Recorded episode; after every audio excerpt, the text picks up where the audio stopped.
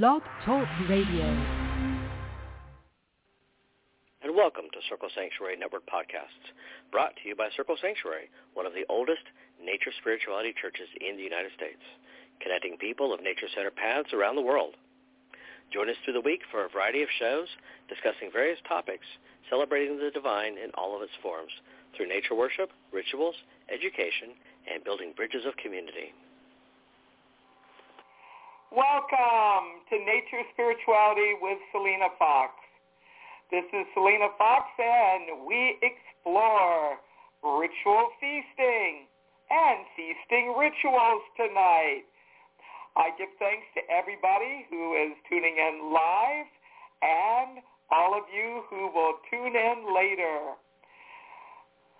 This is part of a series on celebrating the harvest and we're moving into Samhain time at this end of September 2022. So it's also something that's connected with Samhain traditions in many places.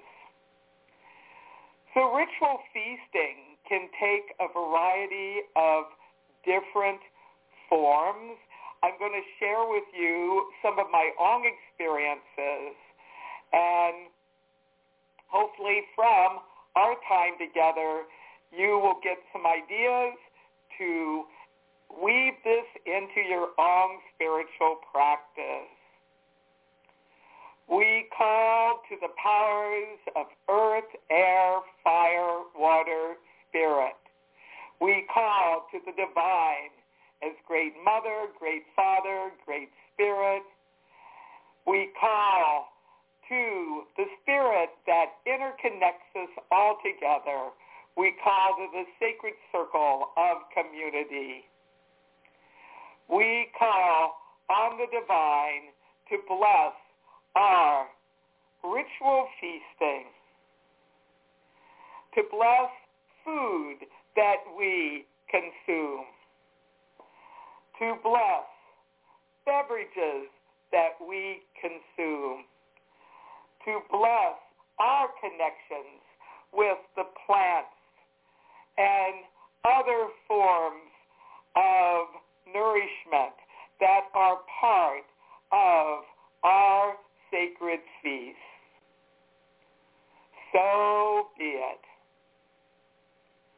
Since the most ancient of times, we know through oral tradition, some written accounts that have come down to the contemporary age, as well as through some archaeological research done at sacred sites, that feasting has been part of celebrations of the seasons, of celebrations of life passages, of celebrations of the moon.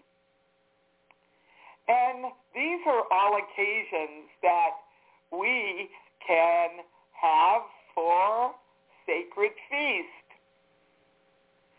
But I begin with something that many people do from a variety of different nature spirituality paths and in fact other forms of world religion, which is the blessing of a meal with a prayer, a chant, an invocation, with a blessing, sometimes known as saying grace.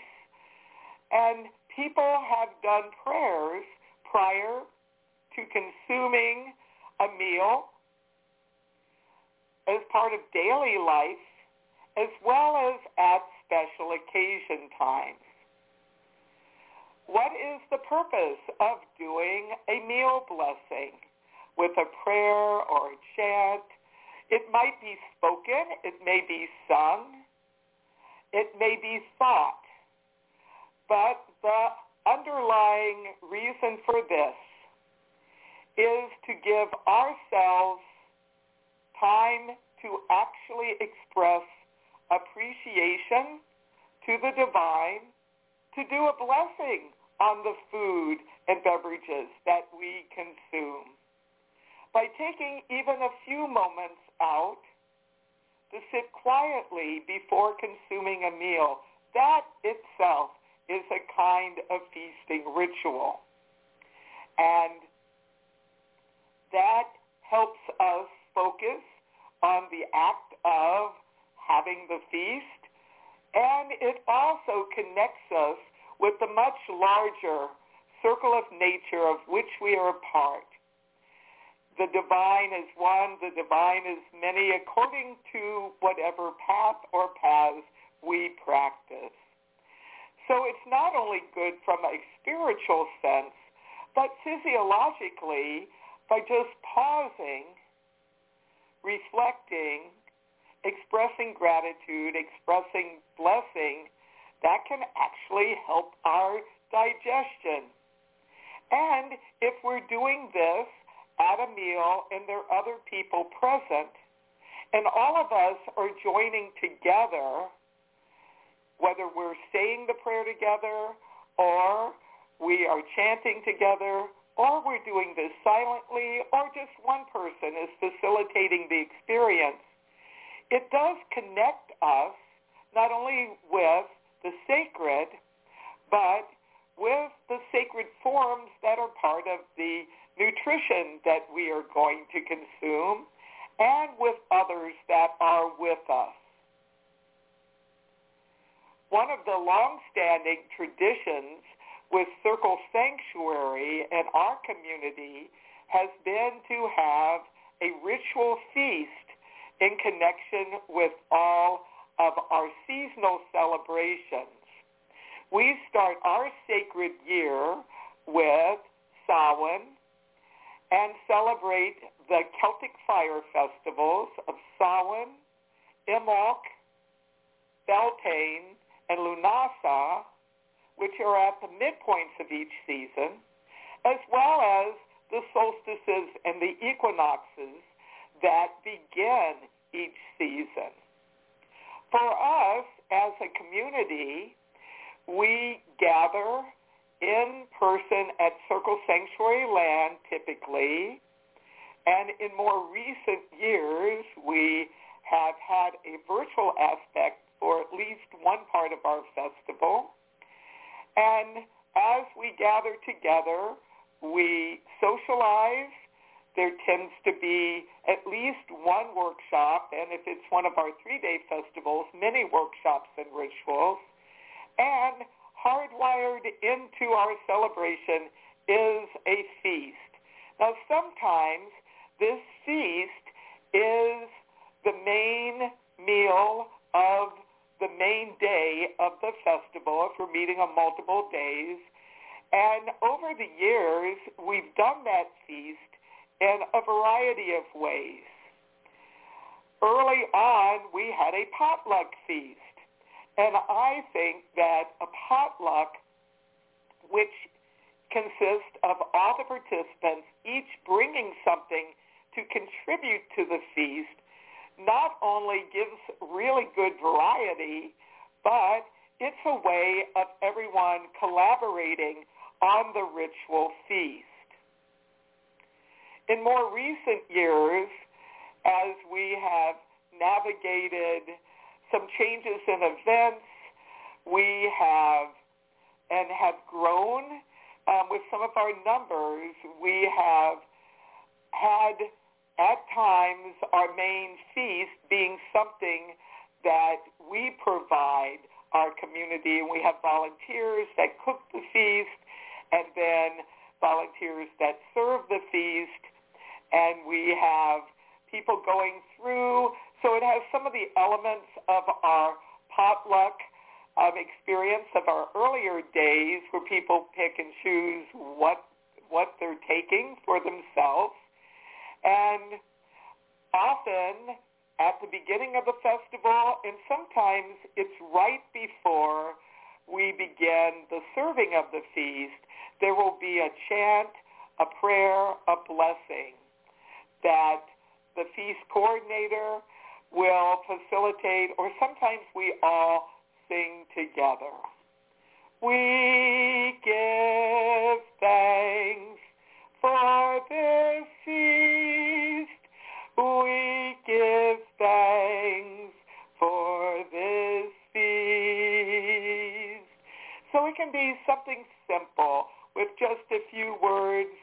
It can be spoken, it can be thought, it can be sung. It's really fabulous when you have everyone pausing a few moments prior to this happening in a large group setting because that centers people and connects them with the feast as ritual and with the sacred. At Samhain time, we have a special kind of feast in addition to those of us who are the living who are feasting together. We have what we call the Feast of the Dead. Typically, this consists of having a place setting, a plate, and prior to the start of everyone going through the food line, someone takes what we call the spirit plate and goes and gets a bit of each part of a dish of food and puts it on the plate. And in like fashion, someone takes the spirit cup and will get a bit of each of the beverages and mix them together in the spirit cup. Usually it also has water in it to aid with the blending. And then that spirit plate and spirit cup is put on a particular altar, usually in our main temple room, and we kindle a candle, and often we'll have incense, and we'll invite the spirits of the beloved dead and our ancestors to come to that location, to that place where the spirit plate and the spirit cup is, and to partake of the spiritual essence of the food. I have a chant for that that sometimes I do as part of the meal and sometimes I do this at our cemetery at the end of our Samhain gathering or at the time we do the cemetery ritual at our Samhain gathering. We will go as a group, call on the ancestors and beloved dead, and then we chant together ancestors and beloved dead,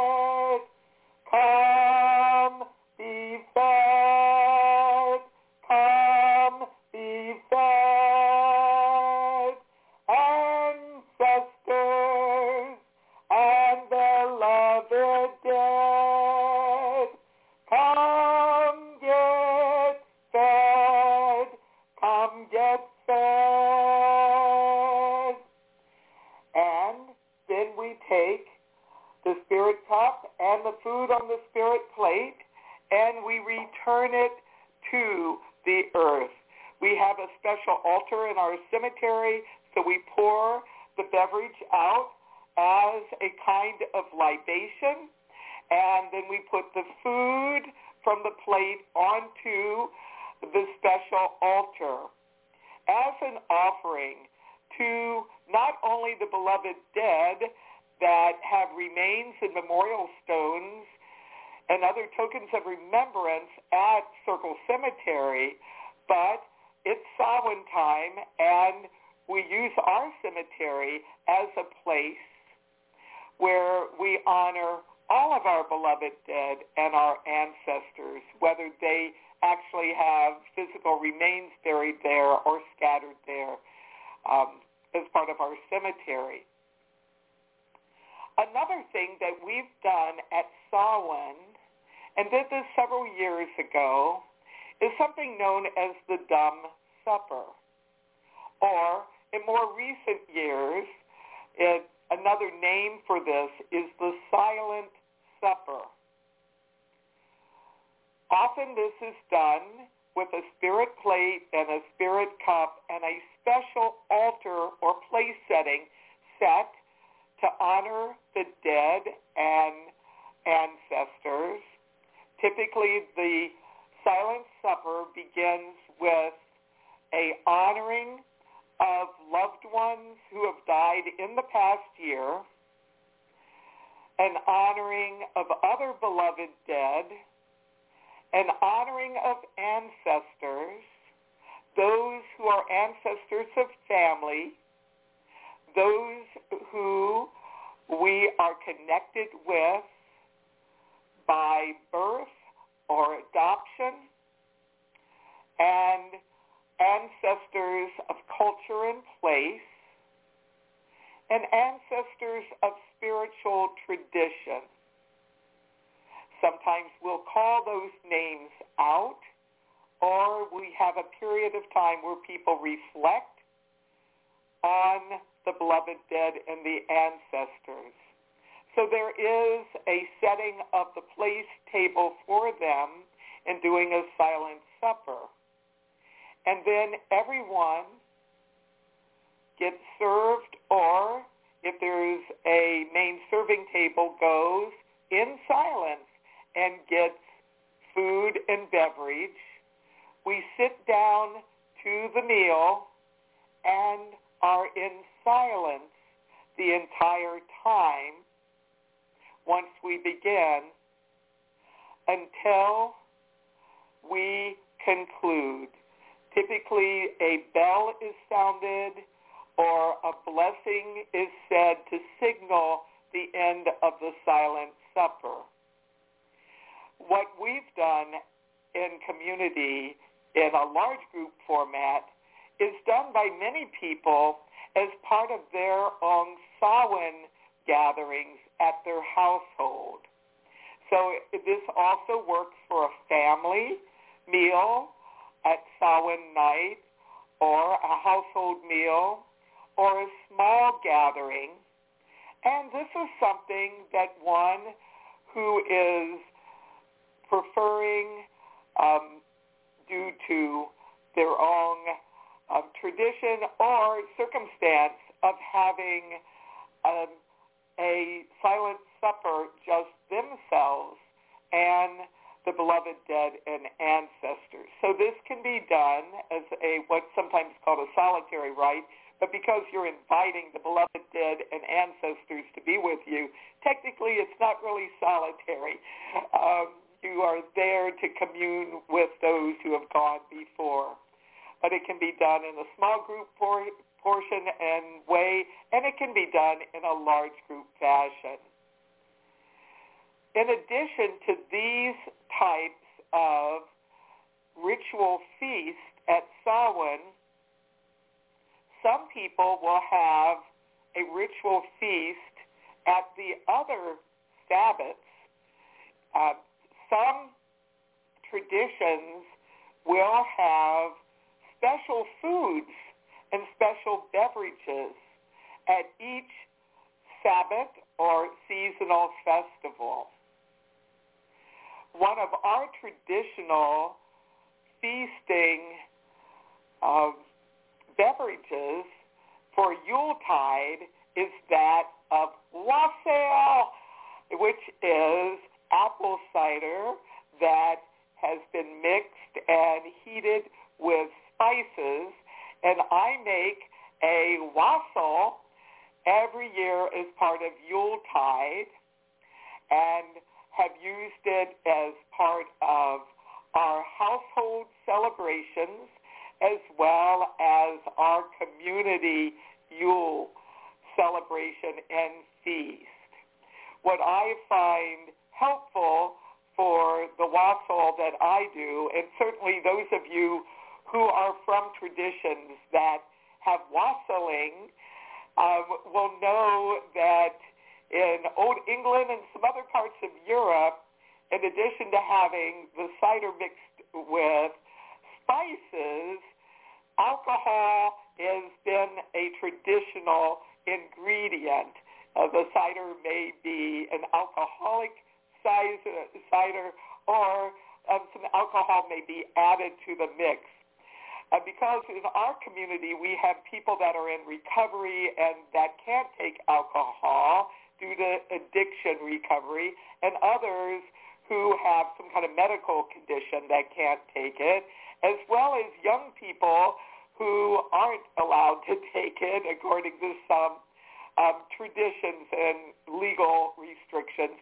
We often will have some alcohol to the side, so if people would want to add alcohol to their wassail, that would be an option. I have done in the past a Yuletide celebration called Hogmanay, which is actually a Scottish Yuletide New Year's celebration. And it's typically on what most people call New Year's Eve, the last day of December. And that's how we handle our wassail. We make it non-alcoholic, but then have an area where adults who want to have some alcohol can add that to the wassail. Now, part of ritual feasting is to be able to have some things that people do together. And one of those things involving wassailing is to use the word wassail. It comes from the Anglo-Saxon, meaning to your health or good health to you. Wassail! Wassail! Wassail! So that is a kind of toast that is done along with um, other Yuletide traditions, which is something that goes back into antiquity. Now, that having wassail as part of a Yuletide feast is can be really a fabulous thing, and many people will do wassailing as part of a Yuletide tradition and will go from house to house and and have wassail as one journeys in a populated area, small town, uh, or a big city, or even in a rural area, depending on how close um, everybody is to each other and what kind of transportation happens. But there's another kind of ritual feasting connected with wassailing, which is going into an apple orchard and dipping some actual toast in the wassail and um, putting it on one or more apple trees, tying it in the trees. In fact, some people say the concept of toasting has its root in this old wassail custom. When you're wassailing in an apple orchard, it is traditional not only to share the wassail amongst the humans, but to pour it as a libation around the base of the tree. And this is said to be a blessing on the apple harvest to come, as well as a kind of thanksgiving.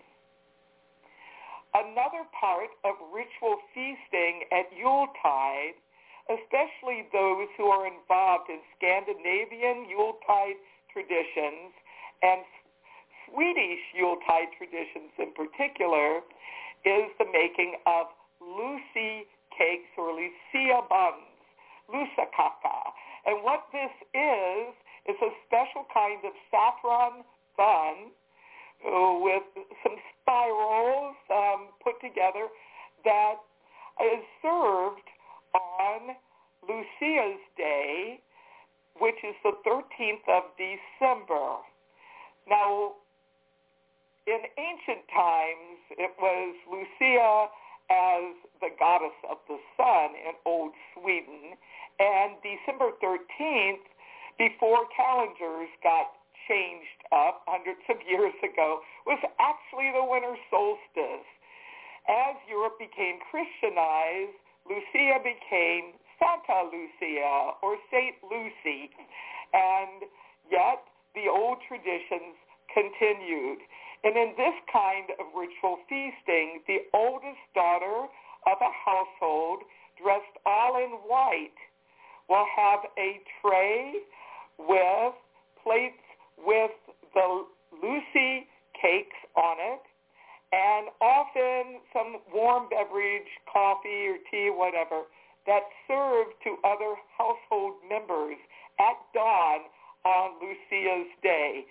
Uh, basically a way to welcome in the return of the light at winter solstice time, at Yule tide. And certainly some people with Swedish ancestry that are in the southern hemisphere have the opportunity not only to celebrate it on the 13th of December, which has uh, been a tradition across different generations, but will actually have it at the winter solstice time six months later because there's a six-month difference in the Sabbats between northern hemisphere and southern hemisphere. So it's actually June 13th if you're in the southern hemisphere. So that's another kind of ritual feasting tradition that's connected with the turning of the wheel, the Sabbat. Certainly something that I did early on is in the celebration of the Yuletide holidays, I was raised in a Christian household, so we called it Christmas and New Year's, was the making of holiday cookies. And this is a whole household um, experience. We'd get together. Um, we had a variety of different types of treats that we would create as the Yuletide unfolded and then they would be not only snapped on as we were making them, but saved for the big Christmas feast or Yuletide feast. And there are a variety of different sacred foods connected with ancient pagan traditions at Yuletide, and then they morphed into Christian traditions and morphed into interreligious, multicultural, and secular traditions connected with the celebration of the holidays. As we go around the wheel of the year, you will find that there can be some foods and beverages connected with each of the sacred holidays. And some people will have a feast of Bridget on Bridget's night, which in some traditions is January 31st. And here the feast is dedicated to Bridget in pagan times, Saint Bridget in Christian times, and in our community we call it Imbolc after the old Celtic name for the holiday and Bridget. And we see that Bridget the goddess is um, encompassing the many aspects of her across time. At Ostara or spring equinox, eggs are a thing for ritual feasting, and often hard-boiled eggs get colored. We'll have egg hunts, and for our feasting, there's plenty of eggs to be able to consume as a traditional food.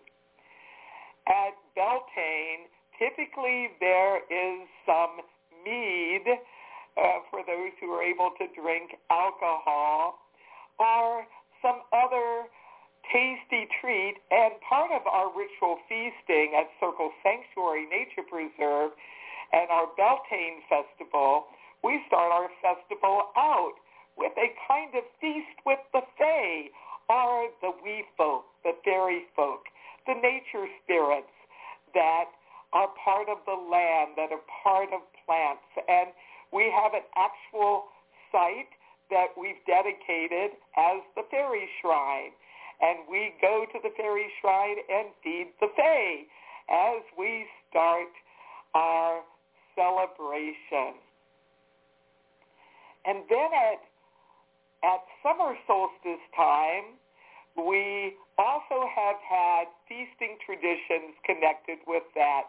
For many years at the Pagan Spirit Gathering, which is our week-long celebration of summer solstice, we have had what I call the Zodiac Potluck Feast, and everyone brings a dish of food to share with others, and we have people bring a camp chair and a small table, and we have the feasting tables and places where beverages are served. So this is a kind of potluck tradition in the center, and then around the circle where all the food and the beverages are, there are different areas divided into 12 different areas, each for a sign of the zodiac. So people are invited to go sit in the part of the larger feasting circle with their zodiac sign. So that can be really a great way to meet and greet other people, especially at a large festival. And so, um, in fact, as we've evolved that custom, one of the things that we did was to have the names of each of the zodiac signs put in a cauldron and then the feast coordinator would draw out of the cauldron and then say the name of the zodiac sign, and everyone with that sign would get up and go to the feasting table and get the beverages. Well, clearly we had tons of food and tons of beverages. So even the last of the 12 signs to be called, there was still most likely plenty of dishes and food um, to be had. And we found that the Zodiac Potluck Feast was a fabulous way to be able to celebrate a feast together, and we're talking here hundreds of people. Our very first Zodiac potluck feast, we actually were much more rustic and had uh, tablecloths put on the ground rather than actual tables, but we evolved that process to make it easier for people um, to be able to put their dishes there. So another fabulous way to do a feasting ritual. As we move to Lunasa, well, this is a festival of grain. And typically there's some kind of sacred bread that is served and shared at a Lunasa feast.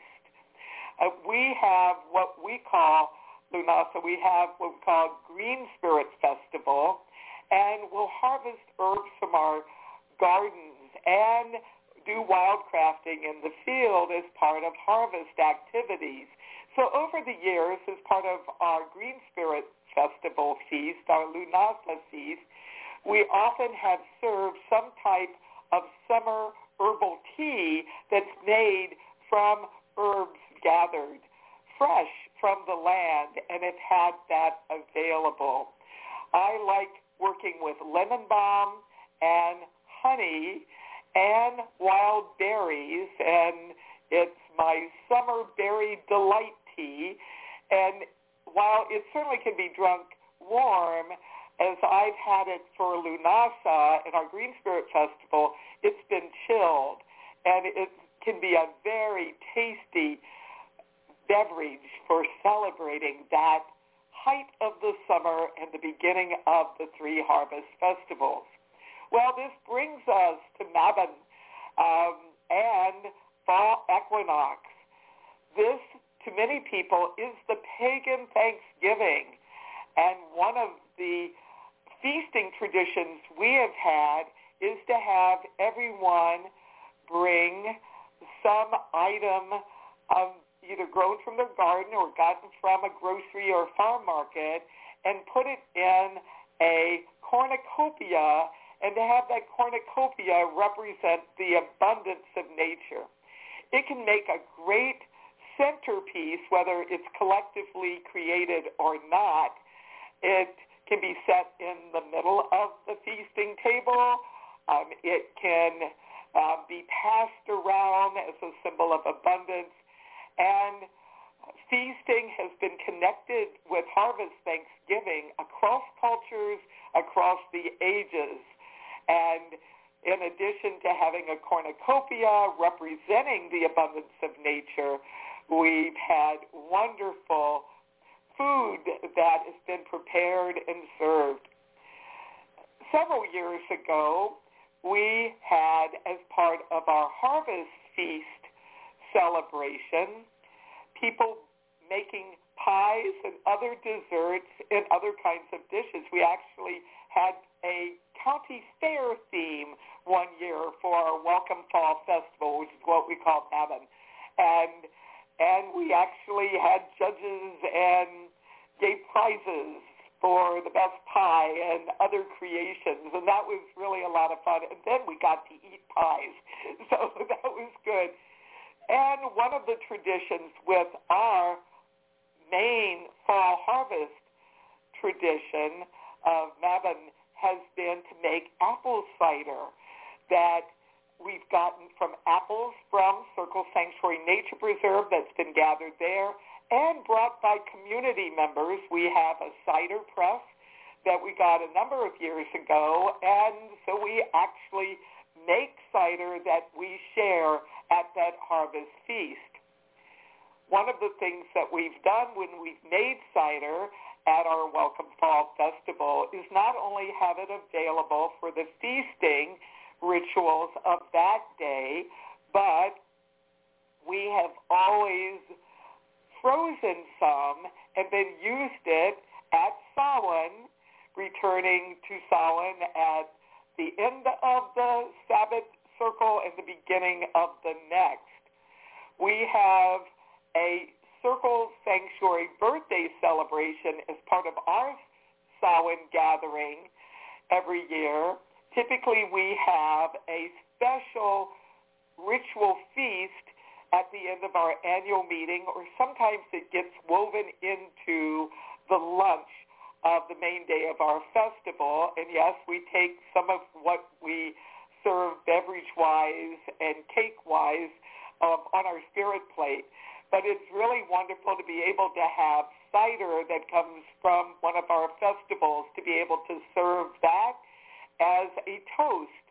Our organization, Circle Sanctuary, was born at Samhain time, as well as our Nature Preserve um, began, and uh, Circle Sanctuary began in 1974, and the Nature Preserve, and um, in 1983, and Circle Cemetery at Samhain began in 1995.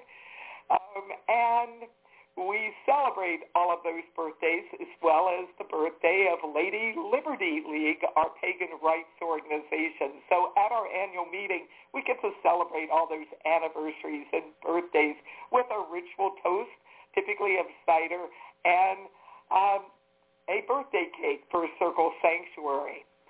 So that's an example of some feasting traditions around the wheel of the year. And we can also take a look now at some other ways to have feasting and connect that with rituals. Full moons, new moons, what some people call esbats, and some people celebrate just the full moons, and some will celebrate just the new moons, and some new moon as well as full moon and the waxing moon and the waning moon. So if you have a weekly esbat, what sometimes happens in some traditions is that there is food and beverage shared as part of the lunar ritual. When we've done full moon circles over the years in person, typically we do our ritual and then follow our ritual with a a, a feast that's more snack. Um, we have beverages and then we have some food, kind of a potluck smorgasbord for people. So there are different ways of doing that. But if you are primarily working on a ritual that you're doing yourself, you can create your own kind of lunar feast, having a beverage and having some food. And typically what happens for that is to be able at full moon time to go out under the full moon with the beverage and with the food and to let the light of the moon, if it's visible, um, shine upon what will be consumed, and then to take a bit of each of the food and some of the beverage and to leave it at the land or the place as a symbol of thanksgiving, as symbol of honoring of the moon as well as of the land in which one is at. So another kind of ritual feasting tradition. One thing that I have discovered over the years when I do life passage ceremonies is the tradition of food helping to connect people together as well as being a celebration. So what are some life passage celebrations? A baby blessing sometimes in, within Wiccan traditions it's called a Wiccaning. I've heard in some Druid traditions it's called a Druiding. And there is a blessing of the young child, might be a baby or an infant, a toddler, depending on the tradition um, in the family and what's available. But essentially, there is a blessing, and then that's followed by a feast, often a sit-down feast.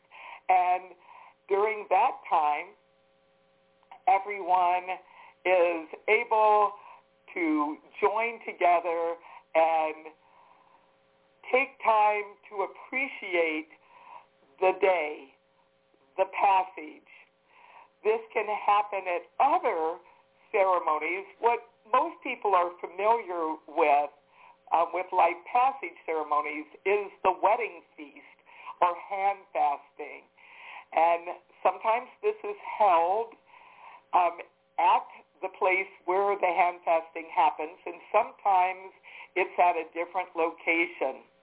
With weddings, it's often incorporated within the ceremony itself that the couple, as part of them pledging their lives to each other, will also share the wedding cup and will also share some food.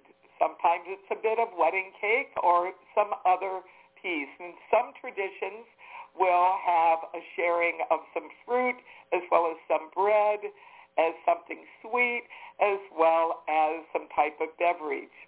In some wedding ritual feast, in addition to the couple exchanging vows and then um, basically nurturing each other, beverage may be passed around the circle, a common cup, or individual cups, and the beverage is shared as well as food may be shared amongst all who are present. Obviously, that's going to work better if it's a smaller group, and uh, some couples choose to have a big reception, either having it the feasting take a reception form or a sit-down dinner form but also an example of ritual feasting that is not only across many pagan and other nature spirituality traditions, but across faith traditions of many kinds. There's coming of age into adulthood ceremonies that can have a feast as part of that. There's coming of age into seniorhood. Um, croning, saging, seniorings, feasting might be connected with that. And then at the end of life, funerals, memorials, celebrations of life, wakes, as part of remembering the beloved dead, the one who has passed, there typically is some kind of ritual feast that follows. That serves a variety of purposes. One is it gives people a chance to socialize with each other and engage in feasting, which is something that goes across so many different traditions and cultures and the generations. So it's an opportunity for people to be with each other and to give each other support. But ritual feasting at funerals and memorials and following a burial also can be a way to continue to remember the beloved one who has died. And that may take the form of people sharing stories. I did a funeral a few years ago for a veteran, and we were at a veterans hall, and most of the people were not pagan, but the veteran who had died was. So we were able to do a ceremony and people had a chance to experience a different kind of funeral, but we also had a sit-down dinner at the VA, um, at the Veterans um, Big Hall, and that was something people were used to doing. So in some, in in many ways, it was a chance for everyone to be able to connect with something that was familiar. And as part of that observance, we had a microphone, and during the meal, people took turns coming up to the microphone and sharing stories. And that can be really a wonderful part of a large ritual feast is to be able to continue the celebration of the life passage. And I've seen this done at weddings as well with a microphone and people doing a toast to the couple. And it gives amplification so everyone who's present can actually hear um, what's being said. And it's an extension of the ceremony that has occurred. In addition to these types of feasting rituals and ritual feasting, there are many other ways to incorporate food and beverages as part of spiritual practice. One of the things that I have found really powerful is at a time of someone's birthday to gather around and typically there's a birthday cake and often there are candles on it. Might be a candle for each year of the person's life. It, or it might, if the person has lived a long life and the cake isn't that big, there may there are now candles um, that are in the shape of numbers. So you kindle a couple candles with um, the number of years that way. But the birthday cake is a kind of feasting ritual. And having a lit, uh, candles lit on top of a birthday cake and having people gather around and the person whose birthday is it is making a wish and then blowing out the candles. I mean, that is a kind of ritual feast tradition. Some say that that tradition actually is linked in to ancient full moon rituals. Not so much the birthday song, that's um, more recent. However, the idea of having a cake under the full moon um, some say is actually the origins of the birthday cake tradition. So what are some things that you might want to do as you plan rituals and you plan feast? So I'd like to conclude with sharing some ideas. If you are having a feast with a variety of people some of whom you know and some you don't, and you're in charge of the feast, it's really important to get a sense of the numbers that will be coming, if at all possible. And uh, some people will actually have people RSVP, but if you basically don't do that piece, number one thing to keep in mind, not only have enough food for who you think will be coming, but have backup.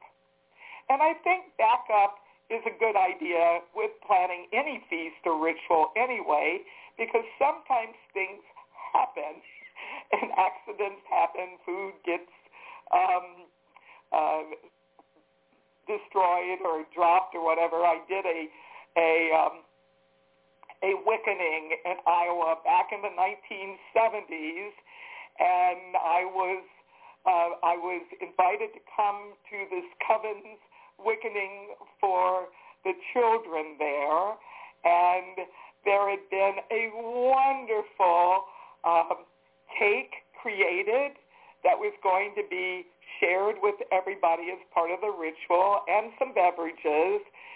And before we actually got to the ritual space, which was in the backyard, um, a dog helped itself to the cake. Well, it's a fun story, but, but essentially um, it's good to have backup.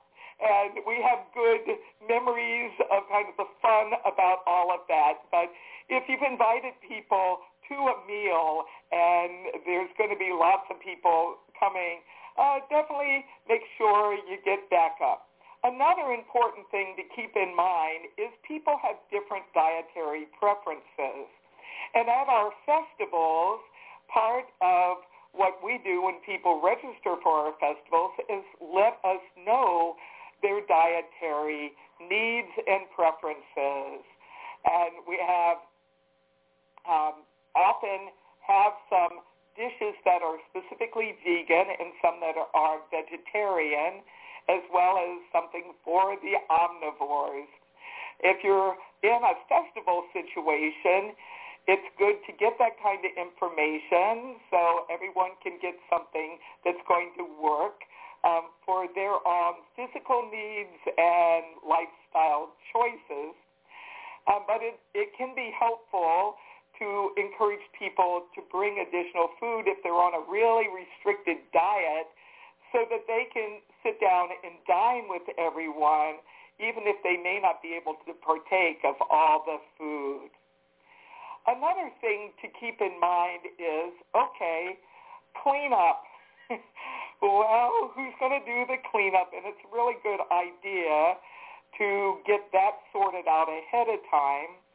Sometimes there's a lot of food left over, and there might be some bags of apples, for example, that have been um, acquired at a market. And if you do have extra food and you didn't use it at the feast, consider giving that to a food pantry, um, to sharing it with those who don't have um, a good source of food that that really um, are in need of more abundance in their life.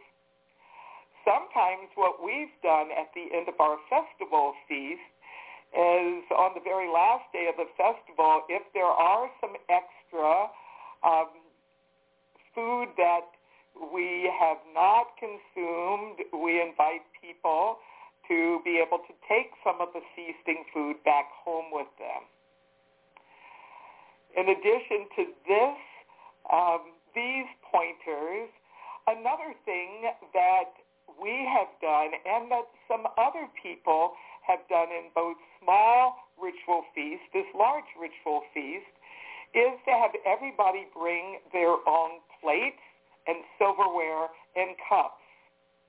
And, and to have some kind of washing station, typically plain water, a bleached water, and then a rinse water, and some means for drying, um, often some kind of towels or whatever, so that actually people do their own dishes.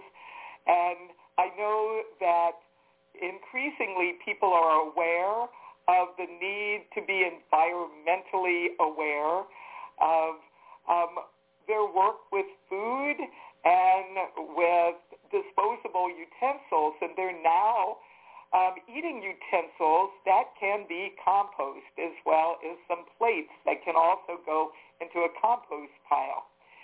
So there, these are just some pointers to keep in mind as you consider doing ritual feasting and feasting rituals. Where do you go for some additional information as you do ritual feasting planning? One of the things that you might find helpful for looking at things connected with the Sabbats of the Wheel of the Year, if you're connected with a particular ancestral tradition um, that goes back to a particular culture, to do some research. How did ancestors celebrate that particular time of year? This especially is good at Yuletide.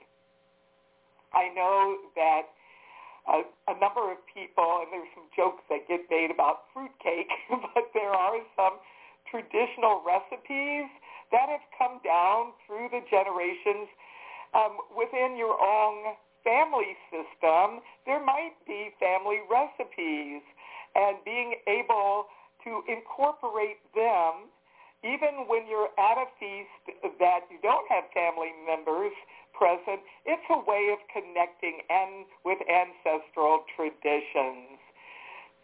I invite you to also consider looking at a variety of recipes for various dishes connected with Sabbats and moons and, and other special occasions.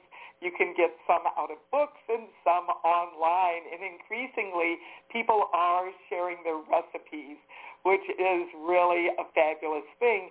And I invite you to add information about your ritual feast and your feasting rituals in your own Grimoire Book of Shadows spiritual journal so that you keep a record of that. And if you've developed some recipes, definitely set them down.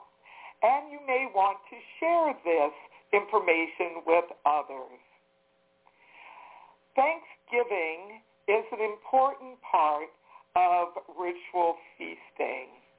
And just as you do a blessing at the beginning, it is important as you conclude a feast, even if this isn't done in a group way, to spend a few moments before you're done and just be grateful. Be grateful for the feast.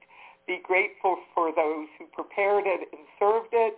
Be grateful for the forms of life that have contributed to the nourishment. Be grateful for the divine.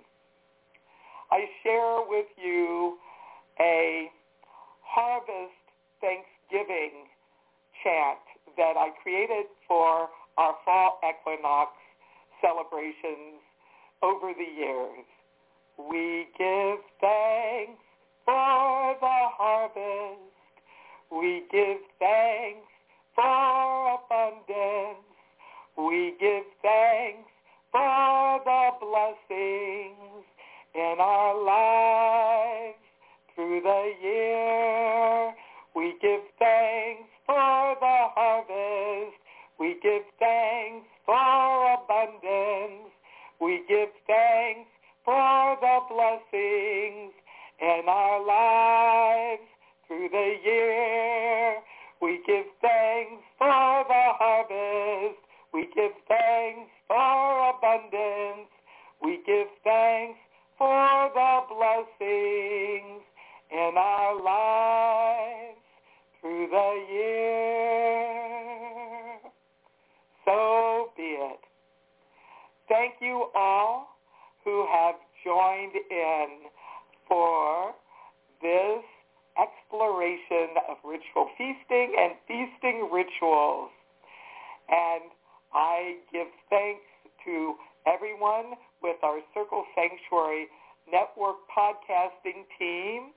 And for more information about celebrating the seasons, I invite you to go to the Circle Sanctuary website, circlesanctuary.org. My free online guide to celebrating the seasons is there. I also invite you to check out um, some information via videos on the Circle Sanctuary YouTube channel as well as the Selena Fox YouTube channel and check us out on social media. Well, I give thanks for all the abundance that makes feasting possible, and I give thanks to all of you who have tuned in live and later. Happy feasting. Bright blessings.